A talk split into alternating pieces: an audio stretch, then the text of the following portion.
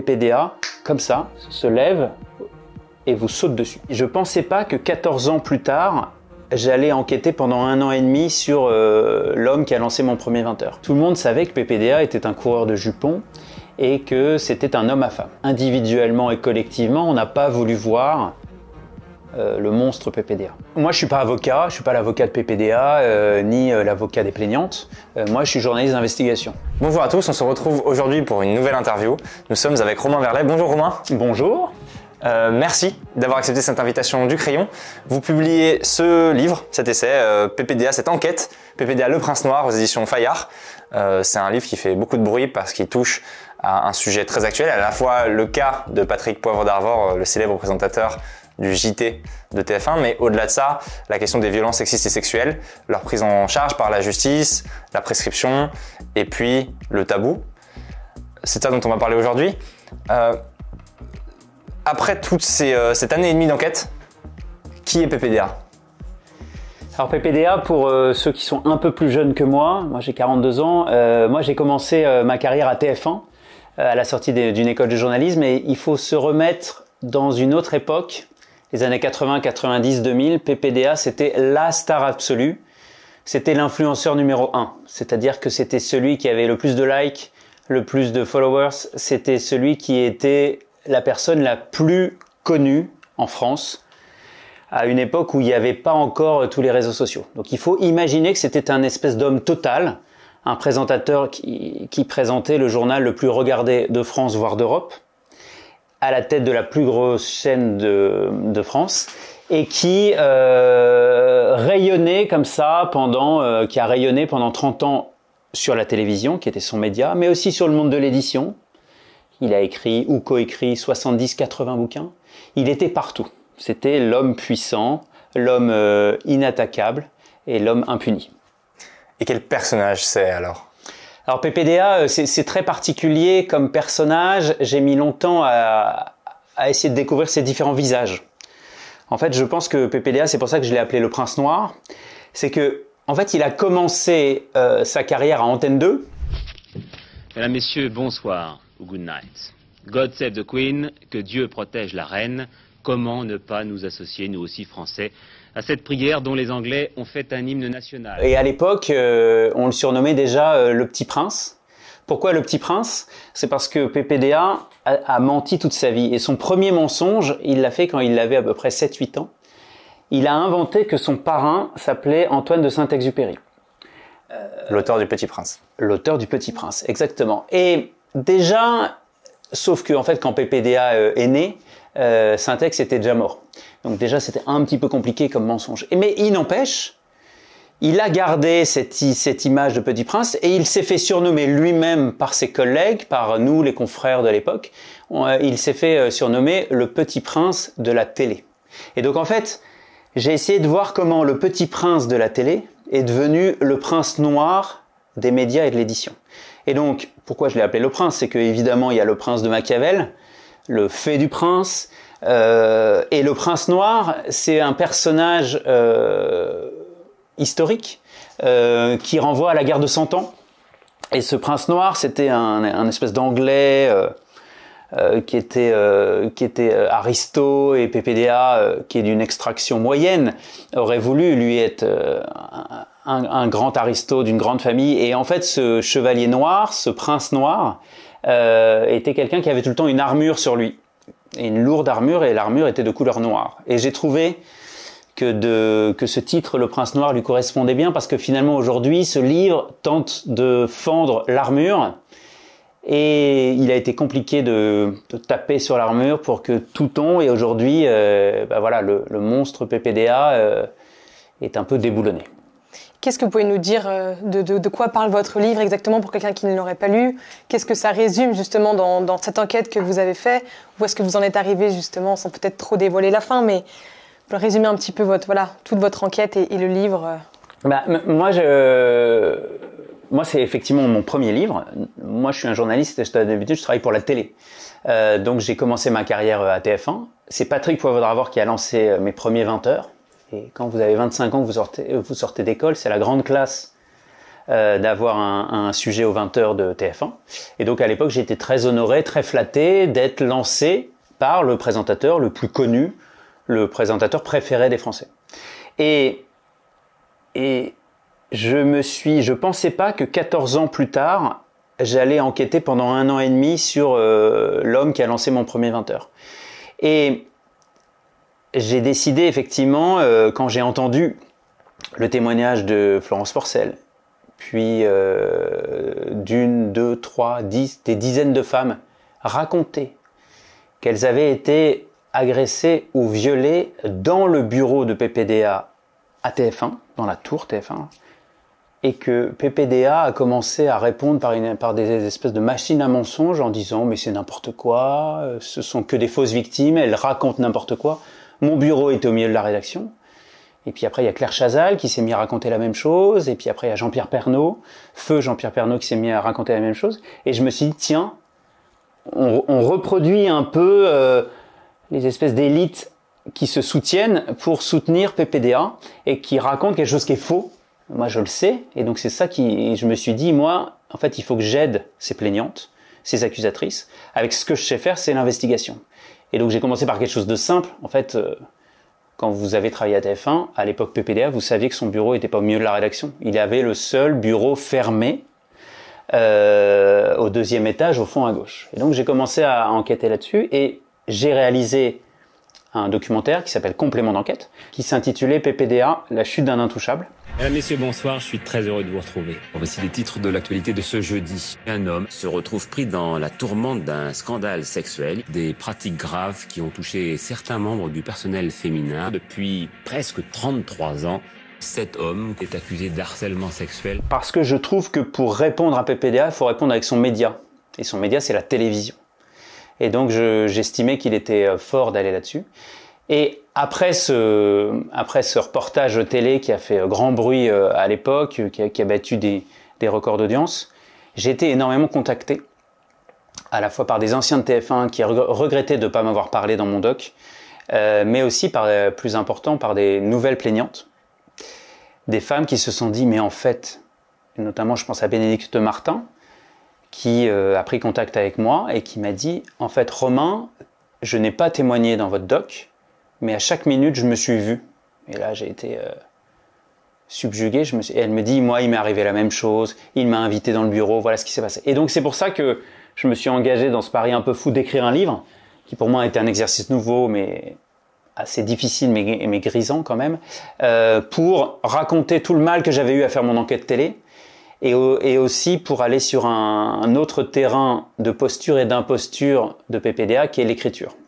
Et je pense que, et c'est un peu ce que je révèle dans mon bouquin, je pense que PPDA, le présentateur euh, très connu de la télé, se rêvait en fait surtout romancier, voire académicien, voire écrivain. Et je suis allé sur euh, l'autre de son terrain qui est la littérature, l'écriture, parce que comme dit PPDA, euh, la télé c'est que du sable, et seuls les écrits restent. Et donc je me suis dit qu'il fallait aller aussi sur un autre de ces terrains qui était l'écriture. Il y a d'ailleurs des passages dans lesquels vous comparez euh, ce qui ressort de certains de ces ouvrages, euh, des ouvrages dans lesquels des personnages qui ne sont pas euh, lui ont en fait des traits de caractère ou des actions qui, après les témoignages des femmes qu'on connaît, sont, se révèlent assez similaires ou à sa situation à lui, sur dans le rapport à son couple, à son épouse, etc. Juste, j'aimerais revenir sur ce bureau.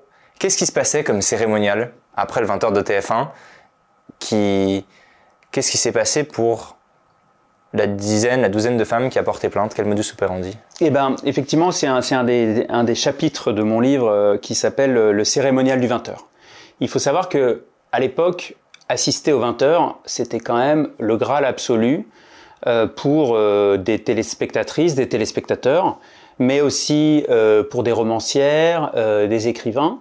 et donc, quand vous demandiez à assister aux 20h de TF1, PPDA disait souvent oui. Alors, il disait souvent oui pour des familles, pour des hommes, mais aussi et beaucoup plus pour des femmes, voire des jeunes femmes. Et donc à l'époque, c'est ce que je raconte, euh, il y avait quelque chose qui était orchestré par ces deux secrétaires, ces deux assistantes personnelles dévouées, et encore aujourd'hui euh, qui sont vraiment derrière lui, Des femmes. des femmes qui s'appelaient donc Marie-Hélène, qui s'appellent Marie-Hélène et Fanny. Et donc elles, elles organisaient le ballet des visiteuses du 20h. Et donc ça, j'ai pu le raconter avec des hôtesses d'accueil, avec un veilleur de nuit qui était un vigile, mais aussi avec des anciens rédacteurs en chef, avec mes anciens collègues, j'ai pu ra- euh, euh, re-raconter. Donc comment ça se passait? Vous étiez par exemple une jeune journaliste. Euh, vous souhaitiez avoir une interview de Patrick Poivre euh, vous sortiez d'école ou vous étiez aspirante. Et ben vous demandez euh, à pouvoir l'interviewer. Ou vous étiez un romancier, un jeune romancier, vous voulez présenter votre votre roman et, euh, vous savez que PPDA a des émissions littéraires et donc vous voulez euh, euh, vous, vous voulez lui présenter le livre. Et donc comment ça se passe? C'est que vous arriviez à la tour TF1. Il faut imaginer la tour TF1, c'est le lieu du pouvoir absolu. Vous veniez vers 19h30 et puis là, vous attendez une, une hôtesse et vous disiez que vous étiez l'invité de Patrick. Souvent un petit rictus de l'hôtesse et vous étiez, euh, vous étiez enregistré euh, dans l'ordinateur. Là, venez vous chercher une assistante de PPDA. Vous preniez l'escalier, euh, vous preniez l'ascenseur, pardon, et au premier étage, vous étiez amené sur le plateau du 20h. Et donc, il faut bien imaginer que, par exemple, ça, c'est la caméra 1, la caméra que- regarde PPDA, où il y a le prompteur. Et vous, l'invité de Patrick, vous êtes, vous êtes assis juste à côté, euh, sur une espèce de chaise euh, pliante, euh, pas très confortable. Et en fait, vous ne voyez que PPDA, qui est dans la lumière, vous, vous êtes dans l'ombre. Et PPDA, en fait, pendant 32 minutes de JT, ne fait que regarder la caméra 1, et vous, vous êtes là pour l'admirer. Et surtout, ce qui est dingue, moi j'ai plusieurs euh, plaignantes qui me racontent la même chose, c'est que quand PPDA entre sur le plateau, euh, il vous dit même pas bonjour. Il sait que vous êtes là pour lui, et quand il sort du plateau, il vous dit pas bon- bonsoir. Et en fait, quand PPDA sort du plateau, il se fait démaquiller. Et là, il y a une assistante, toujours la même, Marie-Hélène ou Fanny, qui vous prend par la main et qui vous emmène dans le bureau de PPDA. Euh, PPDA arrive après dans son bureau quand, T- quand TF1 se vide. C'est-à-dire que moi, quand je travaillais à TF1, euh, à 21h, j'étais parti. J'étais là à 8h du mat, à 21h, il n'y a plus personne à tour TF1. Et donc PPDA rentre dans son bureau. Euh, là, l'attend euh, une jeune femme. Et il y a toujours ces mêmes questions. Les plaignantes racontent toutes le même cérémonial. PPDA rentre dans son bureau, parfois il enlève euh, voilà sa cravate, parfois il enlève ses chaussures, il s'installe à son bureau, il vous propose de boire un petit verre, souvent une petite vodka.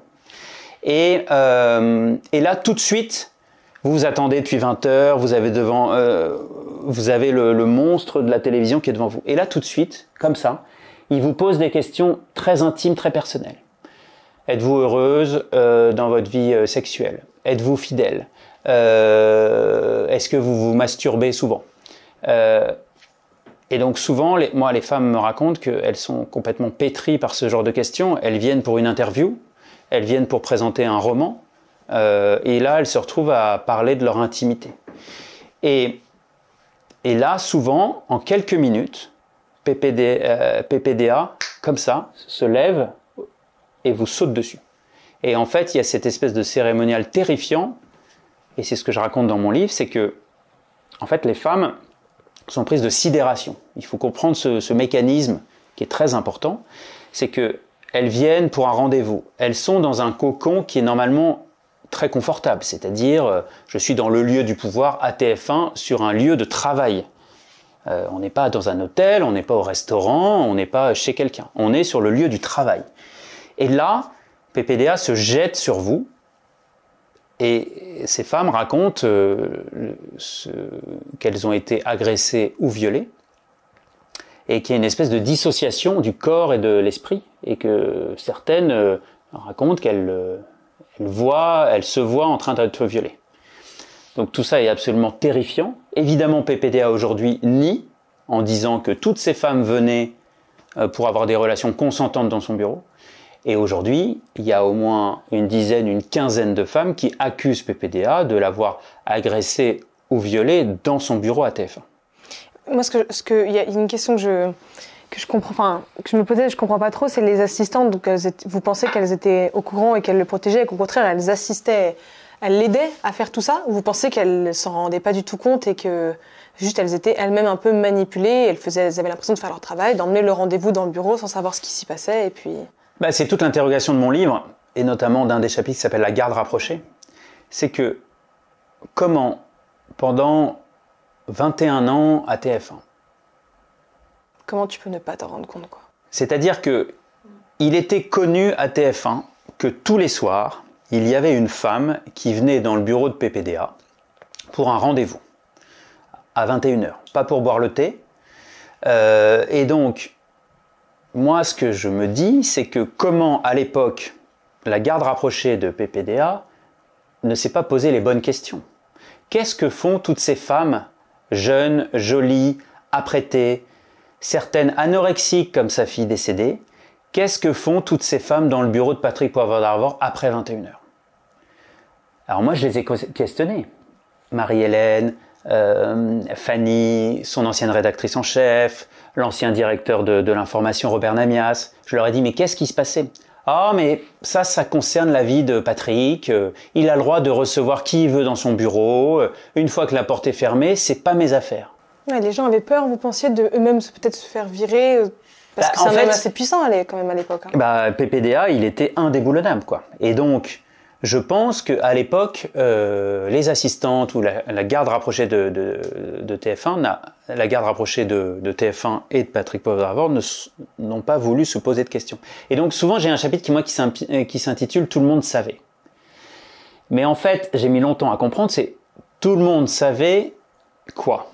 C'est que tout le monde savait que PPDA était un coureur de jupons et que c'était un homme à femme. Ça, on le savait quand on ouvrait Paris Match, quand euh, on le voyait euh, tous les gens à Roland Garros, quand on le voyait euh, dans des galas, il était tout le temps entouré de femmes toujours plus jolies, toujours plus élégantes, et des femmes qui n'étaient jamais sa femme.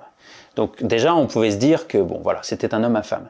Et aujourd'hui, on découvre que non seulement il avait une vie parallèle, voire une vie triple, et que en plus, pour assouvir son besoin de, domination et son, ses excès, ses, tous ses fantasmes, il, faisait venir des brebis euh, dans l'antre du loup euh, qui était le bureau à TF1. À quel point est-ce qu'il est envisageable d'imaginer que les secrétaires, mais de manière générale l'entourage de Patrick Poivre d'Arvor, ces secrétaires en particulier parce que ce sont des femmes, est considéré que pour la réussite de cet homme qui est PPDA, pour continuer à son éclat et à, à ce qu'il puisse exercer son métier au, au top de sa forme, il a fallu assouvir des pulsions qui seraient des pulsions masculines naturelles. Est-ce que c'est un discours qui puisse être, euh, qui aurait pu être la pensée de ces femmes-là, un discours qu'on peut entendre euh, Qui aurait été beaucoup plus facile d'entendre peut-être à l'époque aujourd'hui, ça c'est sûr. En tout cas, moi, je me mets surtout pas à la place de ces assistantes. Euh, elles ont répondu euh, devant la justice. Euh, et les deux, euh, le les deux, euh, voilà, les deux le défendaient et le défendent toujours en disant ces femmes venaient de manière consentante pour un rendez-vous professionnel à TF1. Et moi, une fois que la porte est fermée, j'ai fait mon travail d'assistante. J'ai pris le rendez-vous, j'ai noté son nom, j'ai dit bah vous viendrez mardi euh, à 20h euh, et une fois que l'invité de Patrick est dans le bureau, les assistantes racontent que parfois elle fermait la porte pour leur laisser un moment d'intimité et que une fois qu'elles partaient, elles sortaient de la tour, euh, c'était plus leurs affaires. Voilà leur défense aujourd'hui. Mais elles n'ont jamais vu de, de, de, de, de- de femmes victimes sortir dans un état de. Non, effectivement, c'est une bonne question. où personne criait, enfin je sais pas, c'est quand même des. En fait, c'est ce qui est, par exemple, moi j'ai j'ai rencontré un ancien vigile de TF1. Euh, voilà, je suis allé le retrouver dans sa retraite et lui, il est dans une espèce de de déni. Lui, il n'a jamais vu une femme sortir du bureau de PPDA sous le choc.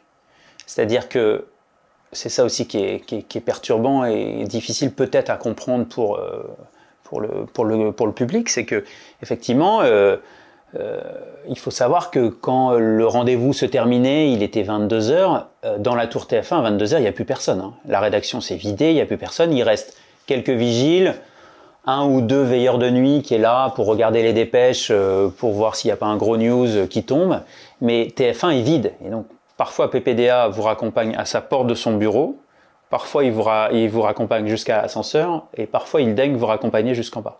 En fait, ce qui est intéressant, c'est que PPDA, euh, on l'a souvent décrit comme un séducteur à la française, le, mythe du, French lover, du romantique. euh, voilà, il se croyait, euh, il se croyait Chateaubriand, Victor Hugo, tout ça. Il, voilà, cette espèce de posture, voilà, néo-romantique. Et en fait, tout ça, c'est faux parce que il n'y a jamais de séduction chez PPDA. C'est-à-dire qu'il y va de but en blanc, il vous pose des questions très intimes, il vous invite jamais au restaurant. De toute façon, il est hyper radin, donc il vous invitera jamais. Euh, et donc, on n'est euh, pas du tout dans du romantisme euh, fin 19e siècle. C'est-à-dire que lui, euh, les femmes, pour lui, sont, pour la plupart des proies. Claire Chazal, justement, qui le défendait, qui a été son amante, disait justement, c'est ça qui est intéressant, que comme il avait beaucoup de pouvoir et qu'il était très connu, il était, c'était un grand séducteur et d'ailleurs on lui courait après, il recevait des, des- des- parfois des objets de femmes, des lettres d'amour, Ou des Et- petites culottes. des petites voilà, bon, je voulais dire ouais, dans, les, dans le mot objet, c'était ça que je, dont je faisais référence bien sûr, mais, euh, mais c'est vrai que c'était assez étonnant parce que elle qui a été son amante, euh, elle, est, elle disait comment il aurait pu faire ça, sachant le succès qu'il avait, il n'avait pas besoin de faire ça. Le fameux argument. Le fameux argument de pas besoin parce que tu as du succès, alors que généralement, quand tu fais autant d'actes atroces comme ça, c'est pas, ça n'est pas lié au fait que tu peux avoir du succès ou non. Non. Ça peut euh, au contraire euh, renchérir en fait, enfin comment dire, Renchérir de- oui. alimenter la machine. J'ai tellement de succès, comment cette, cette jeune femme ne peut pas avoir envie de me sauter dessus naturellement Mais c'est assez intéressant de. Vous, vous pensez que elle, elle se rendait pas compte, elle était peut-être euh, un peu éprise de lui et peut-être trop, ou vous pensez que, je sais pas, qu'est-ce que vous pensez là-dessus? Parce... Ou alors elle en a conscience, mais elle le défend parce qu'elle-même, elle se dit j'ai été son amante, je ne veux pas moi-même euh, m'être fait prise peut-être pour une, une gourde, si on peut dire ça comme ça. Quelle est, ouais. En fait, dans l'affaire PPDA, Claire Chazal a un rôle très particulier. C'est que ils ont été euh, plus qu'amants, ils ont été officiellement ensemble pendant plusieurs années dans la décennie 90. Alors que PPDA était marié avec Véronique, il l'est toujours. euh, PPDA avait C'est intéressant, ils sont toujours mariés. voilà, ils sont toujours mariés, ils n'ont pas divorcé, ils habitent toujours ensemble à Neuilly. Euh, et PPDA a eu une relation suivie euh, avec Claire Chazal pendant plusieurs années. On les a vus partout. À la une de Paris Match, ils montaient le tapis rouge de Cannes ensemble, euh, ils étaient à Roland Garros, ils partaient en week-end. C'était le couple de stars. Euh, et pour TF1, c'était super en termes d'image, c'est-à-dire qu'il y avait le roi du 20h et la reine du week-end de l'info qui étaient ensemble. Donc ça, en termes de glamour, c'est parfait. Et donc TF1 a aussi profité de ça, des romances de PPDA, cette, cette espèce de French lover. Et donc aujourd'hui, Claire Chazal, elle est dans une position intenable pour elle. Parce que, à l'époque, ils ont eu un enfant ensemble. Ce qui n'a pas été tout de suite révélé. On n'a pas tout de suite révélé que c'était PPDA. Exactement. Voilà. PPDA qui se prenait pour Mitterrand, euh, le Mitterrand de, de TF1, il s'est dit, en fait, je vais cacher mon enfant, comme Mazarine.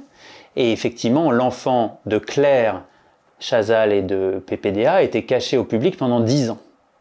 Et ça, c'était un secret de polichinelle. C'est-à-dire qu'à TF1, tout le monde savait que c'était, que c'était un bébé TF1. Tout le monde savait que c'était le fils de Patrick et de Claire. Mais, aux yeux du grand public, il fallait cacher ça. Et ça aussi, c'est un, rapport de, c'est très intéressant sur euh, aussi le- l'emprise qu'a pu avoir PPDA sur Claire Chazal. C'est le côté, je ne reconnais cet enfant publiquement qu'au bout de dix ans. Euh, Soi-disant, il a, il a dit que c'était pour euh, épargner la médiatisation, tout ça. Protéger dont- l'enfant, etc. voilà, dont avait été victime Solène, certainement. Mais c'est aussi une sorte euh, d'emprise euh, sur cette femme. Et aujourd'hui, Claire Chazal,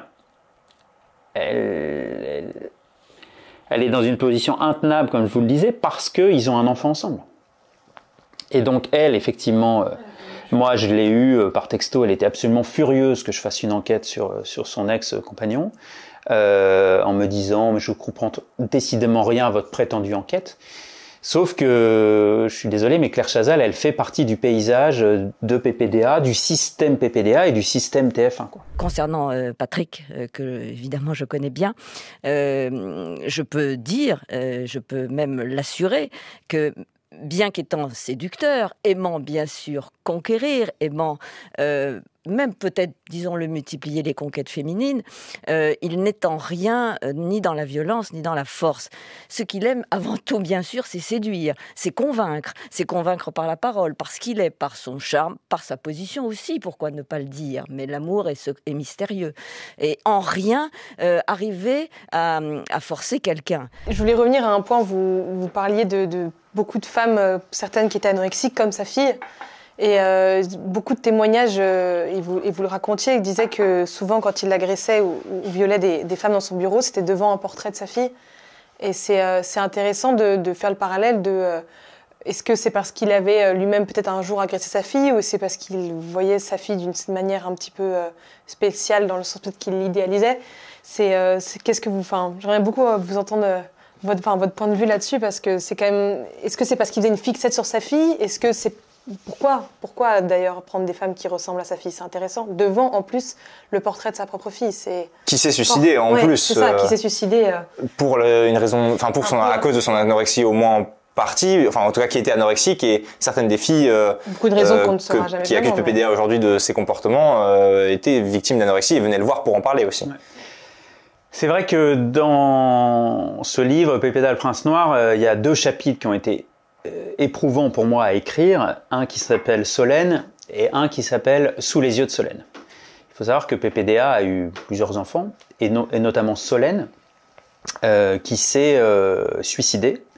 quand elle avait 19 ans, elle s'est jetée sous les rails d'un métro, en février 95. Et cette histoire, elle est très importante dans l'histoire PPDA, parce que, évidemment, on ne peut pas enlever le chagrin, le deuil d'un père. Ça, c'est, sûr. Simplement, on peut s'interroger sur comment PPDA a utilisé, médiatisé, manipulé le suicide de sa fille. Parce que, effectivement, il avait deux visages, PPDA. C'est-à-dire qu'il a écrit des livres euh, sur sa fille, dans lesquels euh, il raconte et c'est un peu euh, la nausée, il raconte que euh, il s'émeut de voir euh, la poitrine naissante de sa fille Solène dans le bain quand elle a 11 ans. Donc ça, non seulement on peut s'interroger sur un père qui regarde sa fille dans le bain quand elle a 11 ans. de cette manière-là. De cette manière-là, et surtout de l'écrire dans un livre en disant qu'il s'interdit de la considérer comme euh, une femme, enfin de la regarder à partir de la puberté, mais ce qui veut aussi euh, dire potentiellement qu'il y pense dans le sens. Ouais, c'est ça, il y pense. Donc c'est ça. Donc il a beaucoup écrit sur sa fille, euh, des choses qui, moi, en tant que père de famille, j'écrirai jamais. et donc, à la fois, il, avait ces, ces écrits qui sont très troublants aujourd'hui. Certains racontent un climat incestuel. Et je dis bien incestuel. Euh, c'est-à-dire qu'on était quand même dans un climat de euh, voilà un père et sa fille qui ont des relations euh, très fortes, peut-être toxiques, mais on n'en sait pas plus. Et parallèlement, PPDA a médiatisé cette grande maladie qui est l'anorexie, a monté la maison de Solène, euh, qui est devenu un institut en Europe de référence pour traiter l'anorexie chez les adolescentes. Donc il y a à la fois les, deux faces d'un même personnage. Et aujourd'hui, de manière effrayante, c'est ce que j'ai découvert en enquêtant, euh, au moins sept femmes euh, souffrant d'anorexie accusent PPDA de les avoir agressées ou violées dans le bureau, toujours à TF1, sous le portrait de sa fille Solène. Donc là, c'est quand même. Euh, quand je dis PPDA, le prince noir, là, on, touche à ce qu'il y a de plus noir dans l'âme humaine, c'est-à-dire qu'effectivement, après le suicide de sa fille en 1995, dans son bureau, je m'en souviens, il y avait une grande photo qui était mise lors de la cérémonie à Paris dans le 17e. Cette photo a été décrochée de l'église, a été mise dans le bureau de PPDA. Et c'est très dur à imaginer, mais voilà, moi j'ai par exemple un témoignage très fort de, Mathilde euh, qui raconte que euh, 15 jours après le suicide de, sa fille, elle a été violée euh, dans le bureau. Et elle, elle se disait, euh, c'est ce qu'elle raconte, PPDA évidemment nie, parce que PPDA nie tout, et elle, elle raconte que Elle allait à ce rendez-vous, euh, en plus c'était une jeune journaliste de TF1. Elle allait à ce rendez-vous en se disant bah tiens, euh, il va me parler de ma progression, il va, il va me dire que j'ai bien travaillé, en plus il vient de perdre sa fille, euh, tout ça, et, et en fait, euh, loin de s'imaginer l'horreur absolue quoi.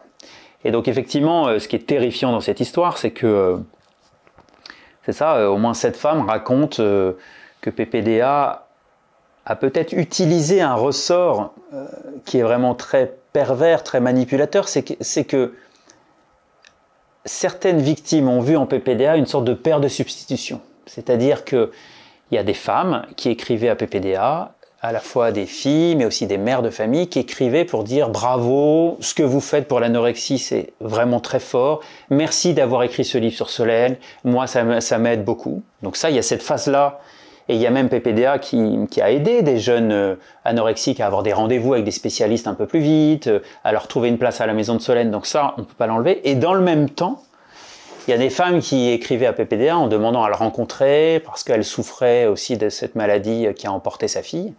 Et, euh, et là, PPDA, selon euh, l'enquête et selon les témoignages que j'ai recueillis, PPDA euh, les aurait agressés ou violés. Est-ce qu'on peut défendre euh, quelqu'un euh, coûte que coûte C'est-à-dire, est-ce qu'on peut défendre quelqu'un qui semble avoir sur lui euh, toutes les, tous les sauts de l'infamie? Bah, moi, je suis pas avocat, je suis pas l'avocat de PPDA, euh, ni l'avocat des plaignantes. Moi, je suis journaliste d'investigation. Pas procureur non plus dans ce Et cas. pas procureur, pas juge. Moi, mon boulot, c'est l'investigation. Donc, dans ce livre de 411 pages, il y a des faits, rien que des faits.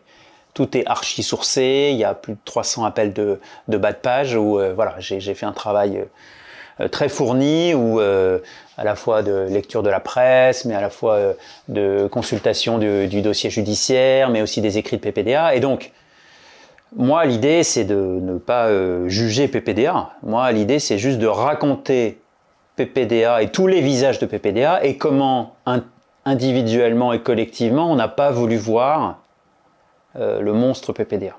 Et quand je dis individuellement et collectivement, je pense qu'on a tous et toutes une petite part de responsabilité dans cette affaire. C'est assez compliqué à comprendre, mais ce que je dis dans mon propos euh, liminaire, c'est que euh, ce que ce qu'a fait PPDA aux yeux des victimes est absolument monstrueux. Mais je pense que la société française, le système médiatique, l'édition, la télévision TF1 a fabriqué cette espèce de d'icône et de monstre sacré de la télévision. Et donc à partir du moment où, euh, sur des affaires très graves d'un point de vue déontologique, je ne sais pas si on y reviendra, mais l'affaire Castro, euh, où il a bidonné une interview avec, un, avec le leader cu- cubain, ce pourquoi euh, j'aurais perdu ma carte de presse. Dans l'affaire Botton, où pendant cinq ans, il s'est gavé de voyages, d'hôtels payés. On lui a rien dit. À partir du moment où on dit rien à la star du 20h, eh ben, on lui dit rien sur tout.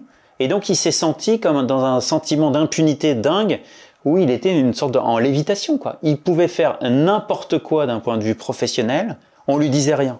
Vous vous dites bien que dans les années 80, 90, une femme, deux femmes euh, seraient venues dire euh, attention, Patrick Poivre d'Arvor euh, m'a sauté dessus dans le bureau, mais on Personne l'aurait- n'aurait écouté. personne l'aurait écou- écouté. Pire, personne ne l'aurait cru. Elle aurait été virée et c'était fini pour sa carrière. En fait, c'est ça. euh, en fait, c'est euh, c'est ça le système PPDA. C'est comment pendant 30 ans il a maintenu le silence. Et c'est aussi quelque chose que vous essayez d'éviter euh, pour les générations futures en écrivant un tel livre. L'idée, c'est de lever le tabou parce qu'on dit qu'on a beaucoup tué, mais on tait encore. En fait, ce que je remarque euh, euh, dans ce livre, euh, PPDA n'est, pour le jeune public, ils le connaissent à peine, il présente plus euh, le 20h euh, depuis 2008. Donc, C'est autant dire le siècle dernier. Quoi. Sa marionnette des guignols a duré un peu plus longtemps. Voilà, et c'est ça qui est dingue, c'est aussi ça pour expliquer la longévité, l'aura et la puissance du bonhomme, c'est que PPDA arrête le 20h de TF1 en 2008, sa marionnette guign- des guignols dure 7 ans de plus. PPD. Vous le journaliste intègre ou vous le plagieur, l'escroc, le voleur de livres? Non, non, non, mais c'est pas le sujet. hein. Bah, C'est une question à vous ou c'est une question que vous pompâte à Marie Drucker? Non, non, elle est à moi. Donc ça, c'est quand même dingue. C'est c'est dire que c'était le personnage total et, et- et préféré des Français. Et euh, ce que je raconte, c'est que encore aujourd'hui, pour ce livre, des grands médias, euh, des radios, euh, des librairies, euh, des festivals ne veulent pas me recevoir parce que ce livre dérange tout le monde. Ce livre dérange l'espèce de microcosme un peu feutré de la télévision, le monde très ouaté de l'édition, parce que tout le monde se sent un peu gêné avec cette, avec cette histoire où finalement pendant 30 ans on lui a déroulé le tapis rouge et maintenant il faut faire une espèce de droit d'inventaire et de- d'examen de, conscience de bah, pourquoi on n'a rien vu, pourquoi on n'a rien dit, pourquoi on n'a rien fait. En fait c'est- ça euh, pourquoi ce livre gêne aujourd'hui et dérange. Est-ce que vous pensiez, est-ce que vous pensez que aujourd'hui, ce qui est considéré comme euh, comme euh, comme quelque chose de, de- entre guillemets de puni, de tout, tout ce qui est violence sexiste et sexuelle, à l'époque aurait pu être considéré comme de la séduction, comme euh, juste peut-être un peu du force de, du- de la séduction forcée, mais qui peut-être à l'époque euh, n'était euh, dans la tête des gens psychologiquement pas quelque chose de, de punissable. Je sais pas si ce que je veux dire. Est-ce que vous pensez que les mentalités évoluent aussi là-dessus? J'ai beaucoup entendu lors de mon enquête cet argument d'anciens et d'anciennes de TF1, de la télé, de ça, en disant oui, mais c'était une époque. Je pense qu'à à- à aucune époque, on a eu le droit d'agresser ou de violer des femmes. C'est-à-dire que cet argument-là, moi, je le retiens pas du tout. Effectivement, on était certainement dans les années 80, 90, dans une, euh, dans une époque quand même différente. Euh, mais euh, voilà, on avait le droit de séduire, mais on n'avait en aucun, en aucun cas le droit de, de violer, d'agresser. Quoi. Je pense qu'aujourd'hui, les mentalités ont vraiment complètement changé. Je pense qu'il y a eu quand même... et si, si l'affaire PPDA a servi à quelque chose, c'est certainement aussi euh, faire bouger un peu les mentalités, notamment dans les médias. Euh, et ce livre, euh, j'aimerais bien qu'il serve aussi à éviter qu'il y ait d'autres petits PPDA euh, qui rampent dans les rédactions et qui Ou que hantent ceux qui existent déjà ou de ceux qui existent déjà aient un petit peu peur quoi. C'est-à-dire que ce livre raconte aussi tout ce système d'attraction, répulsion, cette espèce de domination et d'abus de pouvoir pour aujourd'hui essayer de s'en prémunir. C'est hallucinant de, de devoir faire euh, un tel travail pour que pour montrer l'exemple. quoi. C'est ça qui est fou, c'est que ça devrait être la norme, et en fait, euh, Mais je pense qu'il y, a toujours cette suspicion vis-à-vis des femmes aussi. Et Florence Porcel le raconte dans une interview. Elle, elle dit que quand elle a porté plainte devant la police contre Patrick Poivre d'Arvor, elle décrivait parfaitement le bureau et que ça a été jugé su- suspect par les policiers. Comme si c'était une machination qu'elle fut capable de décrire absolument dans ses moindres détails l'emplacement du bureau et sa disposition. Et à l'inverse, on le lui aurait tout autant reproché de ne pas être capable de décrire le bureau parce que une mémoire défaillante aurait pu être un signe d'affabulation.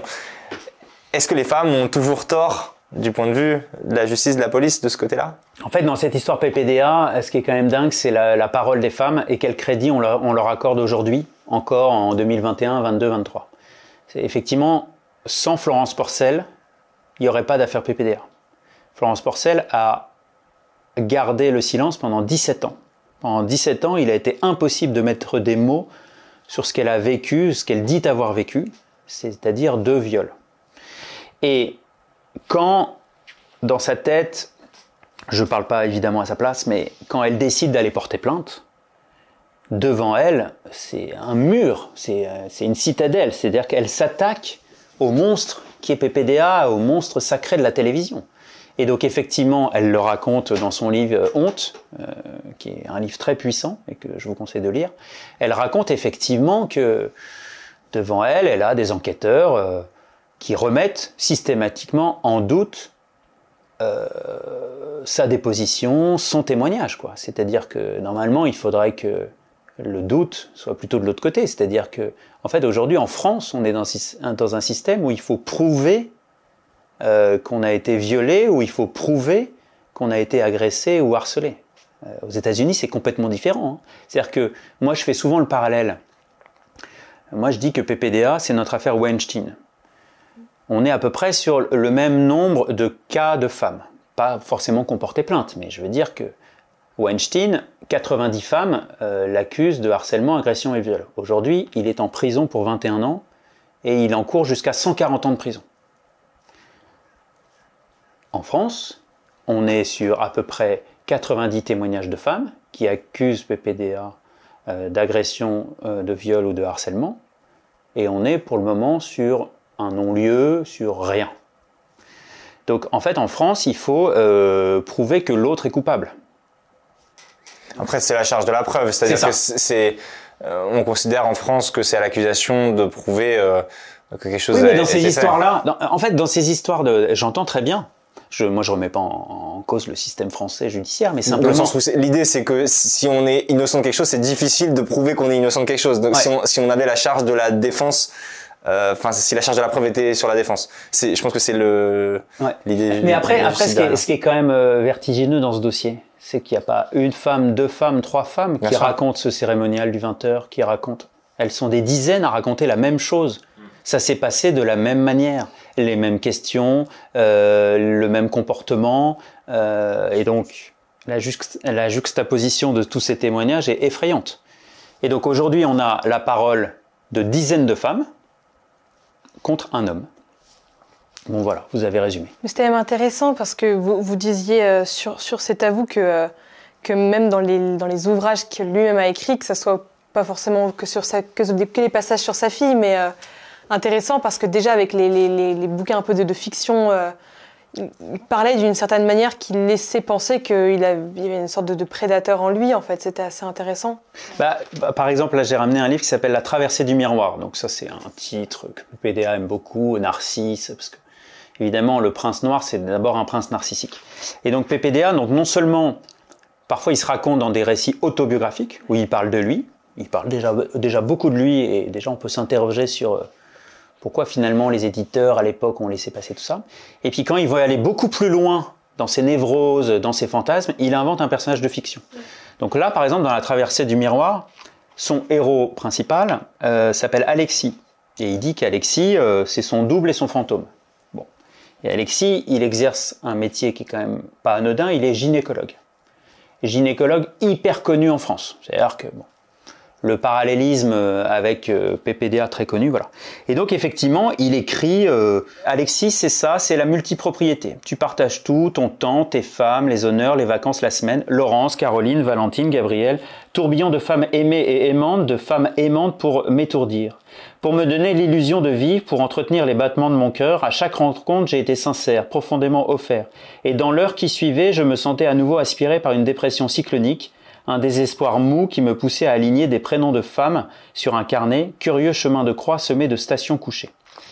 Et ce qui est intéressant, c'est que Le carnet. le carnet, Ouais, ouais. le carnet noir, effectivement, moi j'ai une, j'ai euh, une femme qui me raconte qu'elle a été euh, euh, effectivement en couple de manière officielle un peu avec PPDA pendant quelques temps. Et PPDA, effectivement, avait aussi sur lui un carnet où à la fin, il écrivait, il n'y avait que des prénoms avec leur adresse et, et le digicode. Et le soir, après le rendez-vous du 20h, tel un rôdeur en scooter, il allait dans Paris. Euh, moi, j'ai plusieurs femmes qui me racontent ça, et il allait sonner à la porte euh, parce qu'il avait encore besoin de voir des femmes. quoi. Et donc là, Alexis, le gynécologue parisien, écrit euh, que des prénoms de femmes dans un carnet, et dans la vraie vie, eh ben, PPDA faisait la même chose. Ce qui est intéressant, c'est est-ce qu'il notait ça parce qu'il les voyait comme. Il avait conscience que c'était des victimes ou est-ce que pour lui c'était juste des, des, des- des- des- des- plusieurs maîtresses en même temps? Ouais, parce qu'il faut, il y a quand même une chose dont qu'il faut différencier, c'est-à-dire que il y a tout le personnage, le profil psychologique de PPDA qui éclaire très fortement, enfin tous ces indices concordants, ces témoignages concordants, ces plaintes concordantes sur le modus operandi et, des accusations de, de crimes. Et il y a un profil psychologique qui peut être celui de euh, la personne euh, obsédée sexuelle, maladive peut-être, mais qui, n'en ferait pas, qui ne ferait pas forcément de lui un criminel non plus. Oui, c'est vrai. Et, et, et ça, ça peut peut-être être un risque de euh, superposer les deux aussi. Parce que même ce qui est intéressant, c'est que là, quand vous lisez ce passage, s'il n'y avait pas eu toutes ces accusations et tous ces témoignages, on pourrait juste laisser penser que c'est un, un coureur de jupons, si on peut dire ça comme ça, un séducteur. Ouais, c'est ça. Parce que là, dans le passage que je viens de lire, on comprend qu'il aime beaucoup les femmes et qu'il a, et voilà, qu'il a beaucoup entre guillemets, de maîtresses en même temps et que c'est un fantasme pour lui, mais c'est pas non plus, c'est pas évident. Si quelqu'un à l'époque ne le savait pas, que ça Et quitte à faire un profil psychologique, à se dire, voilà, c'est un, un homme qui est né dans les, dans les années 50, qui est arrivé, qui est devenu majeur à l'époque de la libération sexuelle, qui a eu une, un succès euh, fou, etc. Et ça lui montait la tête. Alors ça, ce serait des excuses. Enfin, dans- il faut pas tomber non plus là-dedans de dire euh, on l'excuse parce que euh, euh, il était euh, débordé d'attention, etc. Et c'était juste un coureur de jupons. Non, c'est pas ce que je suis en train de dire.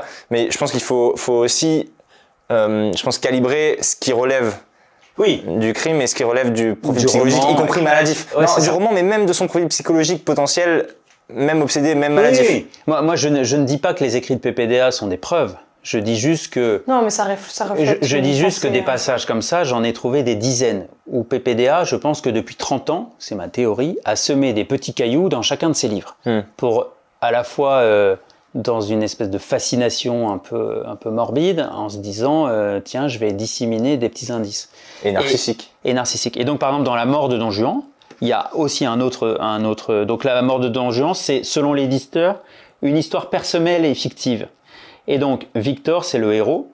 Euh, il se décrit comme un forçat du sexe qui aime déflorer des vierges. En gros, c'est ça le, le propos de la mort de Don Juan. Et donc, par exemple, Victor, il écrit, sous la plume de PPDA, Certes, ces victimes sont souvent épinglées, fossilisées par le formol et la sécheresse de cœur de leurs chasseurs, mais a-t-on pensé à la solitude du prédateur? Donc ça, c'est PPDA qui écrit ça euh, par son, euh, euh, par son personnage qui s'appelle Victor. Et aujourd'hui, on peut s'étonner que ce mot prédateur soit employé par la justice aujourd'hui. J'ai un autre passage, et après promis, j'arrête de lire, mais donc PPDA, en fait, ce qui est intéressant, dans, dans la mort de Don Juan, PPDA se- s'interroge sur euh, son héros Victor et qu'il qualifie euh, de prédateur. Et aujourd'hui, les enquêteurs demandent à PPDA les témoignages recueillis ne vous présentent pas comme un séducteur, mais plus comme un prédateur sexuel qui obtient des faveurs sexuelles par surprise et congédie brutalement et sans ménagement les femmes après les avoir consommées. Qu'en pensez-vous? Patrick Poivre-Dravor, le 18 mai 2021, devant les enquêteurs de la brigade, répond J'ai contesté à chaque fois cette description, ce n'est absolument pas moi. Il m'est arrivé de passer d'une femme à une autre, et certains ont peut-être été choqués euh, et en être malheureuses. Je ne cherche pas à paraître plus angélique que je suis, mais je tiens à dire que je respecte les femmes. Voilà, voilà un peu la défense de PPDA. PPDA, d'ailleurs, a porté plainte contre 16 femmes en Dénonciation calomnieuse. en dénonciation. Donc en fait, il dit que ces femmes sont des fausses victimes et qu'elles ne font ça que pour l'uniforme, euh, la gloire et la médiatisation. Moi, je peux vous dire, je suis en lien depuis euh, maintenant un an et demi avec euh, plusieurs plaignantes de PPDA. Je pense qu'elles se seraient bien passées de cette médiatisation. Je pense que beaucoup, notamment Florence Porcel, ont tout perdu. C'est-à-dire que ont perdu leur boulot, euh, ont perdu euh, leur honneur, et euh, aujourd'hui, pour elles, c'est très dur de porter, euh, de porter ce combat. La question qui reste, et je pense qui, restera toujours, c'est est-ce s'il il s'avère être, considéré comme coupable aux yeux de la loi, est-ce qu'il en avait lui-même conscience de ce qu'il faisait, ou est-ce qu'en fait il n'en a pas conscience et est-ce que voilà, est-ce que c'est un, peu son portrait psychologique? Est-ce qu'il avait conscience réellement que c'était un prédateur, ou pour lui, en fait, il, ne se rend même pas compte de ses actes C'est ça qui restera toujours comme question. Et qui peut arriver chez beaucoup de profils comme des PPD abysses, si on peut dire ça comme ça, en fait. Ça. En fait, ce qui est intéressant, moi j'ai pu avoir accès à la, plainte en dénonciation calomnieuse euh, que PPDA a déposée euh, contre euh, 16 victimes. Et ce qui est très intéressant, c'est un espèce d'une plainte qui fait 43 pages au vitriol, où, euh, PPDA euh, évidemment n'a aucun égard pour, euh, pour ces femmes, mm, dit qu'elles venaient toutes pour avoir des relations consentantes ou qu'elles sont simplement des affabulatrices. Mais ce qui est très intéressant, c'est que on voit totalement que PPDA aujourd'hui est dans un déni total. En fait, comme toutes les femmes voulaient euh, avoir une relation avec lui, elles voulaient toutes, elles étaient toutes consentantes. C'est ce qui se dit dans sa tête.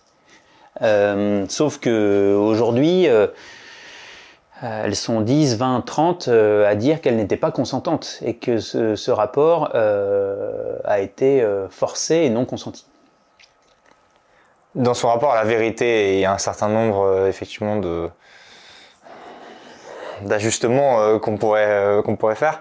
Euh, euh, il a plagié euh, Hemingway, enfin une biographie d'Hemingway, sa biographie d'Hemingway. C'est ça. En fait, ce qui est intéressant, c'est que pendant très longtemps, certains journalistes un peu spécialisés se sont demandé mais comment PPDA fait pour écrire autant de livres?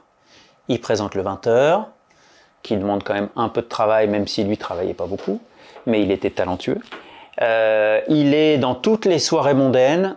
Euh, tous les week-ends, il est euh, à Courchevel, euh, aux Maldives, voilà. Il a une vie extrêmement chargée. Comment fait-il pour écrire autant de livres? Certaines années, il sort quatre livres. Donc voilà. Moi, j'ai écrit un livre, ça m'a pris déjà quatre mois, jour et nuit, donc je ne sais pas comment il fait.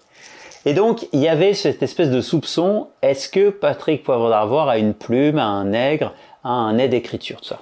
Et en fait, c'est un journaliste génial qui s'appelle Jérôme Dupuis, qui travaille à l'Express, qui a pris un des livres, le dernier livre euh, que, que a sorti, qui c'était une biographie d'Hemingway.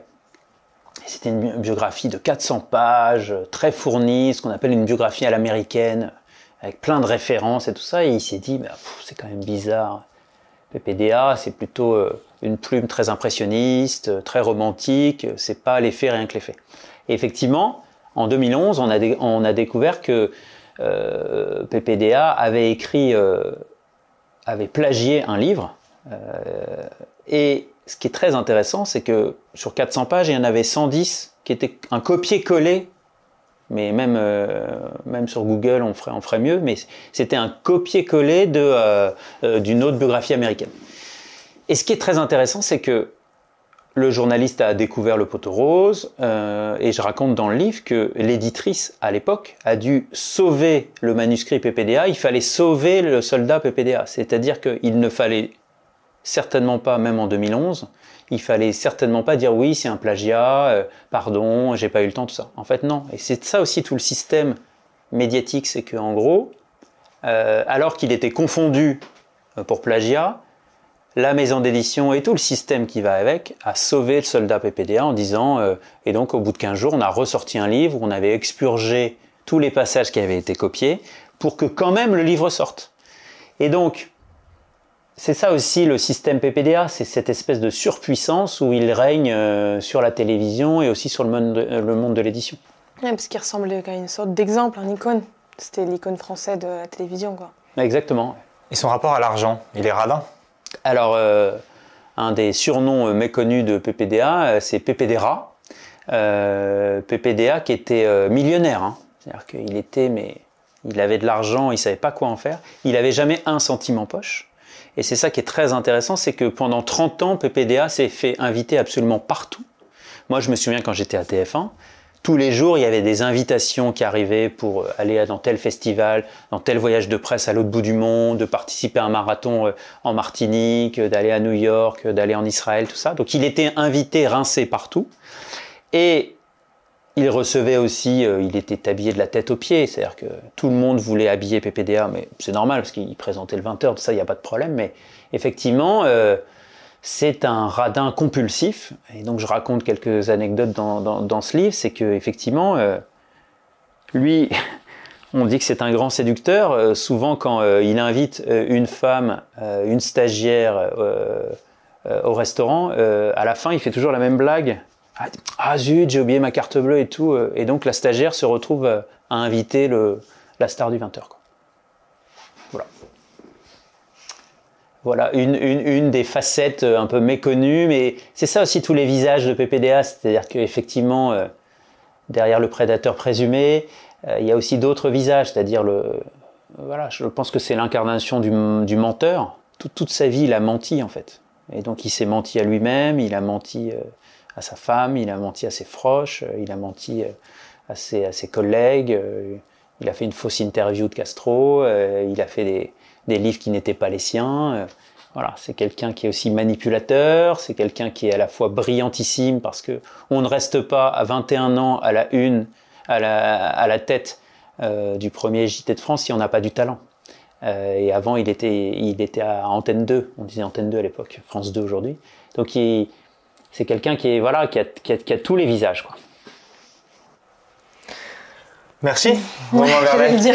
Moi, je vous ai cassé le moral, j'ai l'impression. un peu. Non, non, c'était Non. non, c'était vraiment touchant. C'était vraiment touchant. euh, et euh, voilà, je, je pense que c'est pas parce que je suis une femme que je suis forcément peut-être plus touchée que vous. Je pense que pour vous, ça devait être très dur de d'écrire ce livre et de faire cette enquête.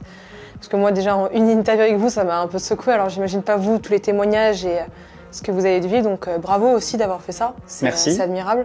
Et j'espère que ça donnera euh, l'exemple à, à beaucoup d'autres de pouvoir réussir à, à parler sans, sans honte et sans difficulté, parce qu'au contraire, c'est pas une honte d'avoir été une victime, et ça, c'est ce qui est très compliqué de le réaliser quand tu es une victime. Donc euh, bravo à vous, j'espère qu'il y en aura de, de moins en moins, parce que je pense qu'il en existe encore beaucoup dont on n'a pas conscience, et que... Bah, si ce livre peut servir à ça, ça Ouais. serait super. Moi, je pense que c'est sûr que ça va aider, ouais. On le rappelle, euh, le PPDA Le Prince Noir chez Fayard. Merci et bon, j'espère que cette vidéo vous aura plu. Si c'est le cas, n'hésitez pas à nous le dire en commentaire. C'est très précieux pour nous que vous vous abonniez, que vous nous souteniez euh, pour le référencement. Merci euh, et on se retrouve très vite pour une prochaine vidéo. À bientôt. Ciao.